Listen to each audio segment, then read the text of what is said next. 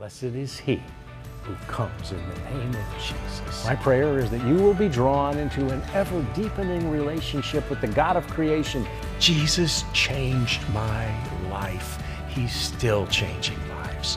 Anything less than truth will be unsatisfying, and in the end, it will be revealed for what it is error. Now, please don't be confused. Jewish observances will not purchase your salvation. It can only come through the finished work of the cross.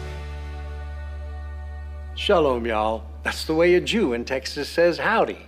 Oh, I'm no cowboy, but I am a Jew in Texas, and I'm glad you joined me here for another visit at Crosstalk. Today's program is called Who is Israel's Messiah? Listen, I'll give you a hint. It's not an American politician or a modern Israeli statesman. The answer is life changing and it won't be determined by a popular election. Nevertheless, Israel needs a Messiah, and I know where to find him. The Hebrew scriptures point to a deliverer, yet the Jewish world wrestles with his identity. Let me describe the Messiah in the words of a respected Hebrew prophet from the Jewish Bible. I'll use the Jewish Publication Society's version of the Masoretic text. He was despised and forsaken of men, a man of pains and acquainted with disease. And as one from whom men hide their face, he was despised, and we esteemed him not. Surely our diseases he did bear, and our pains he carried. Whereas we did esteem him stricken, smitten of God, and afflicted, but he was wounded because of our transgressions. He was crushed because of our iniquities. The chastisement of our welfare was upon him, and with his stripes we were healed. All we like sheep did go astray. We turned every one to his own way, and the Lord hath made to light on him the iniquity of us all. Was reading from Isaiah chapter 53, verses 3 to 6. Now, some Jewish scholars refer to him as Moshiach ben Yosef, or the Messiah, son of Joseph. He is better known as the famous suffering servant. This text is clearly a messianic prophecy from the Jewish scriptures. But who is this suffering servant? Who is this chastised, stricken Savior of the Jewish Bible? Isaiah clearly declares that it was He who bore our griefs, He carried our sins. I remember hearing a Jewish friend of mine explain that the word used by Isaiah was the same word used by Moses, related to the scapegoat, Azazel. This was the scapegoat that carried our sins into the wilderness, or as Moses described it, he bore them. The same word is used, and the goat shall bear upon him all their iniquities, as explained in Leviticus. Now, I must tell you that I am a Jewish believer in a Jewish Savior. And after tedious research, the most logical conclusion is still the obvious one. As a Jewish grad student in a respected Jewish school of rabbinic higher education, I carefully considered the issues from both sides. I have read the scriptures in Hebrew, I've studied them in English, I've carefully reviewed the rabbinic arguments against the logical selection of Jesus as Messiah. I have studied the Jewish anti missionary positions, and there are many. Nevertheless, I am solidly convinced that there is no mystery as to the identity of Isaiah's messianic suffering servant. A humble Jewish maiden named Miriam, I guess you might call her Mary, gave birth to a perfect child named Yeshua. The church calls him Jesus, the Son of the God of Israel. Coincidentally, his adoptive father, Yosef, or Joseph, was Jewish. Moshiach ben Yosef. That has a familiar ring, doesn't it? Joseph was Jewish. His uncle Zechariah was a Jewish priest. He had a famous cousin named Yochanan. The boy, an older cousin to Jesus, was better known as John the Baptist. But I promise you that John the Baptist was not the Baptist. Well, what would you expect? Would you join up with a ragtag group led by Yochanan the Mikvah man? I didn't think so. The truth is that all of the friends and followers of Jesus were Jewish. We call them the disciples, but he would have called them his Talmidim. They were his students. He was their teacher. That is why he was called rabbi. Jesus followed the Jewish paradigm and his rabbinic style of teaching and his reference sources came from the Jewish literature. Remember, friend, the New Testament church didn't have a New Testament. They didn't read the National Enquirer, so what did they read? Inquiring minds want to know, and I will tell you. They read the Tanakh, the Jewish Bible. They studied the Jewish apocryphal writings and the Jewish pseudepigraphical literature.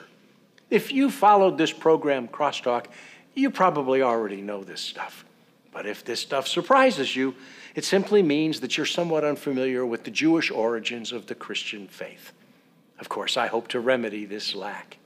Jews and non Jews should understand that the early church was thoroughly Jewish. There were simply no non Jews in the club when Christianity emerged in early first century Judea. That is why it is not intellectually honest for Jewish people to believe that you can't be Jewish and believe in Jesus. History proves otherwise. Jewish Christianity was the norm in antiquity, and it is equally errant for non Jewish Christians to ignore their own Jewish heritage. To deny the Jewishness of the gospel is to ignore the literature itself. The story of the life of Jesus is a thoroughly Jewish story. If you really want to believe it, you don't have to be Jewish. But uh, a Jewish understanding of the issues is really quite beneficial. I mean, think about it. The New Testament account took place in a Jewish land among Jewish people in Jewish synagogues dealing with Jewish laws, Jewish customs, and Jewish literature. The story of his life was written by Jewish men called apostles. The Bible consists of 66 books. 64 of them were written by Jews, predominantly two Jews, four Jews. Oh, I'll give you, there was one Gentile in the list of authors. Okay, he wasn't Jewish, but he was a doctor. His name was Luke, and he wrote two of the 66 books of the Bible to tell the Jewish story of a Jewish Savior to a non Jewish world, so that the light of Israel could become the light of the nations. As a result of his work and the work of his Jewish peers, the Jewish believers of the first century began the process of revealing the God of Israel to the Gentile world. And as the conditions of our culture continue deteriorating into moral lawlessness, it's happening. I want to announce the love of God and the coming of our Messiah. A hopeless world needs hope. A discouraged population needs encouragement, and that is why this outreach exists. In a moment, we will further analyze the suffering servant described by the Hebrew prophet Isaiah. And I'd love to give you a free transcript or video download of this program. Stay tuned for details. Shalom, Chaverim. Hello, my friends. May I ask you to consider a powerful messianic prophecy? Do you realize that the message of the Messiah of Israel has successfully been declared around most of the world? The God of Israel, revealed in the Jewish Bible, has been made known to Gentiles across the globe. This is a remarkable reality to consider. In fact, it's a miracle. People who hate the Jews love our God, and people who have never met a Jew worship the God of the Jewish scriptures. Our God has become their God, and it is all because of a Jewish man born 2,000 years ago in ancient Israel. Christianity is the vehicle that our God employed to reveal himself to the Gentiles. And as a result, the Gentiles, in enormous numbers, now know the God of Israel. But you see, this was one of the most important fulfillments of messianic prophecy. The Hebrew prophets foretold this aspect of our promised Messiah. The Bible proclaims that our Messiah would be a light to the nations. Literally in Hebrew, the Goyim, the Gentiles. God was extremely clear in his purpose. through the Hebrew prophet Isaiah, we learn about God's promised Messiah. He called him a light to the Gentiles, that thou mayest be my salvation unto the end of the earth. No one can honestly disagree with this messianic fulfillment. Jesus has unquestionably completed this important element of Jewish prophecy. Jesus is obviously the Moshiach Hagoyim, the Messiah of the Gentiles. As Isaiah declared, the light of God's love has reached the Goyim, the nations. The Gentiles know our God. Through Christ, the light has come, exactly as the Hebrew prophet declared. Arise, shine, for thy light is come, and the glory of the Lord is risen upon thee. For behold, the darkness shall cover the earth, and gross darkness the people. But the Lord shall arise upon thee, and his glory shall be seen upon thee, and the Gentiles shall come to thy light. This is what has happened, my friends. It's undeniable, it's unmistakable, it's a stark reality that as a result of Christianity, the God of Israel has been made known beyond Judaism and the boundaries of Israel because of Jesus. The God of Israel is finally known as the creator of the world. The Bible is true and it proclaims our Savior to all men and women of all races and national origins. My Messiah was promised in the pages of the Hebrew Bible. Even the Talmud admits that the Messiah is the primary subject of the Jewish scriptures. The ancient rabbinic text declares the world was created only for the Messiah. He is the focus of the Hebrew prophets. According to the most sacred rabbinic literature, the rabbis wrote, all the prophets prophesied only for the days of the Messiah. The Jewish scriptures declare our Messiah.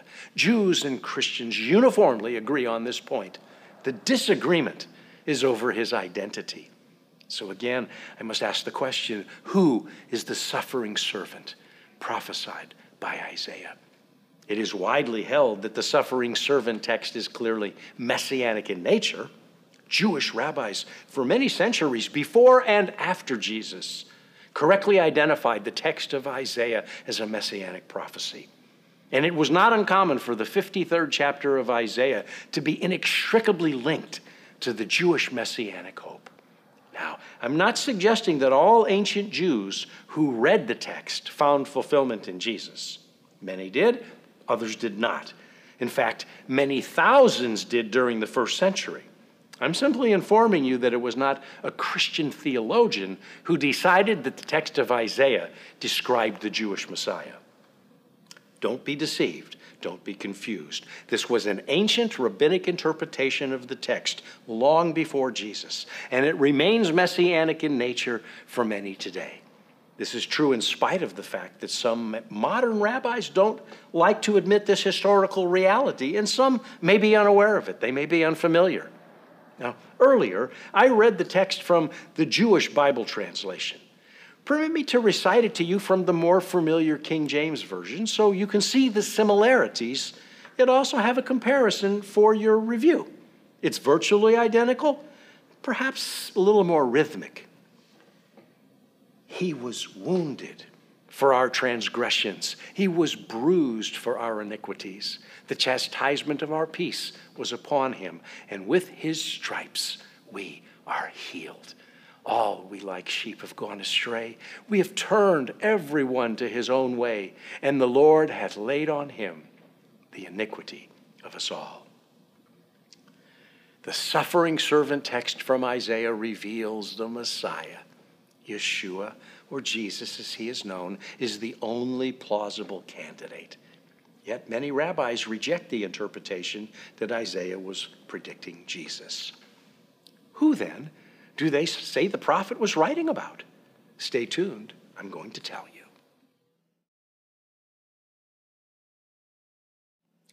The Bible speaks for itself. It is far more convincing than any other argument I could put forth. For that reason, I will read it one more time from the Jewish Publication Society's version of the Masoretic text. I'm doing so because this important messianic section of the Jewish Bible is generally not read by Jews in the synagogue. Actually, I had forgotten about this fact until I was doing my research for this edition of the program. I went back to my old Soncino edition of the Hebrew and English versions that I studied from many, many years ago when I was a young man training for my bar mitzvah. Shockingly, I could not find the text. The 53rd chapter of Isaiah was intentionally not included in this book. This is fascinating. It's as though this profound and powerful prophecy has been hidden from my people. Literally, the 53rd chapter of Isaiah is not included in the weekly Haftorah readings. Now, of course, it is in our Hebrew Bible, but it is not read during the service with the other Bible readings. For that reason, most of my people are simply unfamiliar with these words. Therefore, I am compelled to read them one more time. You must hear this. He was despised and forsaken of men, a man of pains and acquainted with disease, and is one from whom men hide their face. He was despised, and we esteemed him not. Surely our diseases he did bear, and our pains he carried. Whereas we did esteem him stricken, smitten of God, and afflicted. But he was wounded because of our transgressions, he was crushed because of our iniquities. The chastisement of our welfare was upon him, and with his stripes we were healed. All we like sheep did go astray. We turned every one to his own way, and the Lord hath made to light on him the iniquity of us all. As you can see, the words come directly from the Holy Scriptures this is the Jewish Publication Society version of the Bible, and they are predictive of the Jewish Messiah who would atone for our sins. But who was Isaiah describing? To countless millions of people, this ancient Hebrew text is one more unavoidable proof that Jesus is the promised Messiah. He is the one who brought our redemption in his death. The first time I read those words, I was apprehended by their clarity. This is a picture of Jesus. His image is so clearly detailed in this prophecy. If not Jesus, who? There are other alternatives suggested by rabbis who reject Jesus as Messiah. One rabbinic interpretation, typically used, is to suggest that Israel itself is the subject of Isaiah's description. They attempt to explain that the nation of Israel must be God's suffering servant. They suggest that this is proven by the fact that the Jews have been despised, rejected, and they have suffered horrible humiliation in every generation. However, this is obviously an impossible substitution. Though Israel can lay claim to being hated and rejected, this was only one required characteristic of the suffering servant identified by Isaiah according to the prophecy. The Messiah suffered without complaining. He did not open his mouth in defense of his innocence. He went like the proverbial lamb to the slaughter. The same cannot be said about Israel. Some of us have turned complaining into an art form, but complaining is not the only disqualifying factor. Israel could not have been the suffering servant described under any circumstance because God chose to make his soul an offering for sin. The specific type of sacrifice detailed is the asham, also known as the guilt offering. This particular sacrifice needed to be perfect, without spot or blemish. Israel was imperfect, spotted, sin scarred, and unmistakably blemished. Israel would have been an impure offering. This becomes the unyielding problem that disqualifies the Jewish people from filling the shoes of the suffering servant. We were unclean. We were impure. We were sinners. And in fact, we were judged and exiled for our behavior. The same prophet declared our sin stained condition by saying, Woe to the rebellious children, says the Lord. We were not holy. We were unrighteous. As such, we could not be God's righteous servant. Every honest reader, Jewish or Gentile, must admit that it is clearly an unworkable contrivance by creative interpreters. It fails every test of a clear reading of the Bible.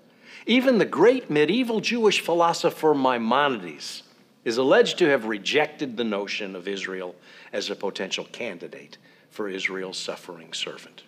Clearly, the prophet foretold a coming righteous servant who could and would suffer on our behalf, one who would carry our guilt.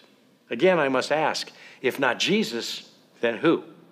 Who's the other contestant that Jews nominate to fill the position of our suffering servant? I'll tell you in just a moment. Please stay tuned.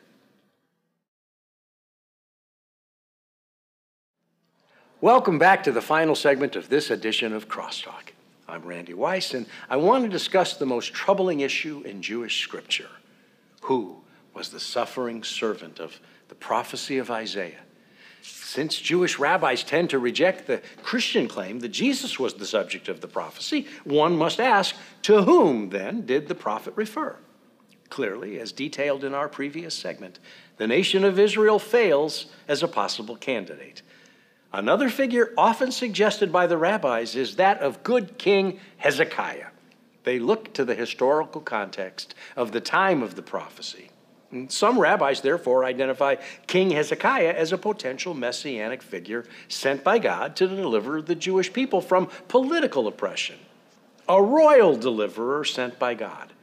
But once again, this interpretation is seriously flawed. Isaiah's messianic prophecy depicts the subject as God's righteous servant. Hezekiah was a man, a decent man, but still subject to man's sinful nature, rendering him less than perfect. He was therefore unable to be the Asham. He was impure so as to disqualify him from being the guilt offering. One Jewish apologist suggested that King Hezekiah was the mystery man pictured by Isaiah because he is called the everlasting father. Now, this fits nicely with one of the biblical titles given for the God man. However, this everlasting father moniker is associated with Hezekiah due to the fact that God added 15 years to the end of Hezekiah's life. The episode is recounted in the 38th chapter of Isaiah. However, what the rabbis tend to leave off of Hezekiah's resume was that during that bonus 15 year term, Hezekiah fathered a son named Manasseh, the successor to his throne. Instead of the long term salvation of Israel, what Hezekiah brought to Israel was the worst, most evil king ever foisted on the Jewish people. His son Manasseh is described as an abomination who was more wicked than the Amorites. Instead of true deliverance, Hezekiah's son caused Israel to become engaged in idolatry, abominable child sacrifice, and the worship of false gods. These specific sins brought calamity and judgment on my people. And God judged us and punished the nation worse than at any other time in our history. So, where does that leave us?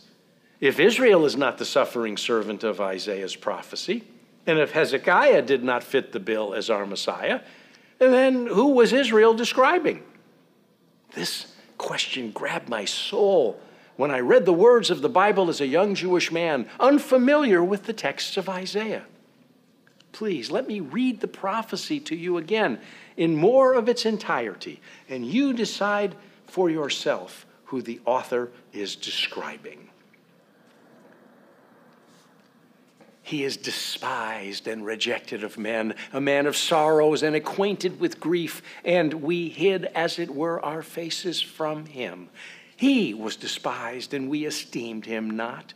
Surely he has borne our griefs and carried our sorrows, yet we did esteem him stricken, smitten of God, and afflicted. But he was wounded for our transgressions, he was bruised for our iniquities. The chastisement of our peace was upon him, and with his stripes we are healed. All we like sheep have gone astray. We have turned every one to his own way, and the Lord has laid on him the iniquity of us all.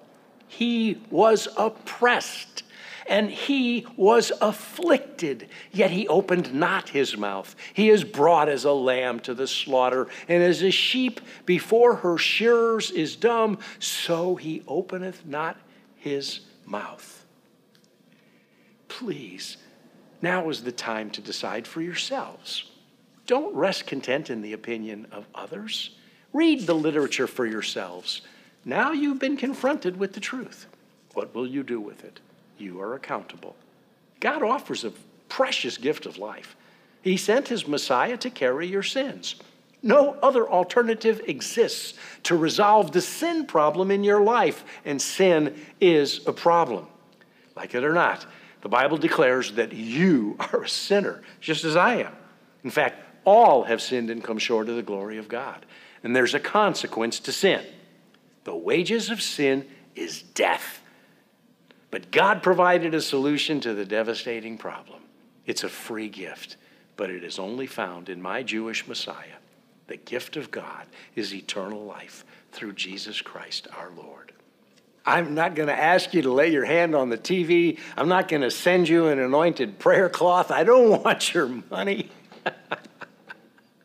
I don't want to argue about religion. I will conclude with a very simple statement of fact.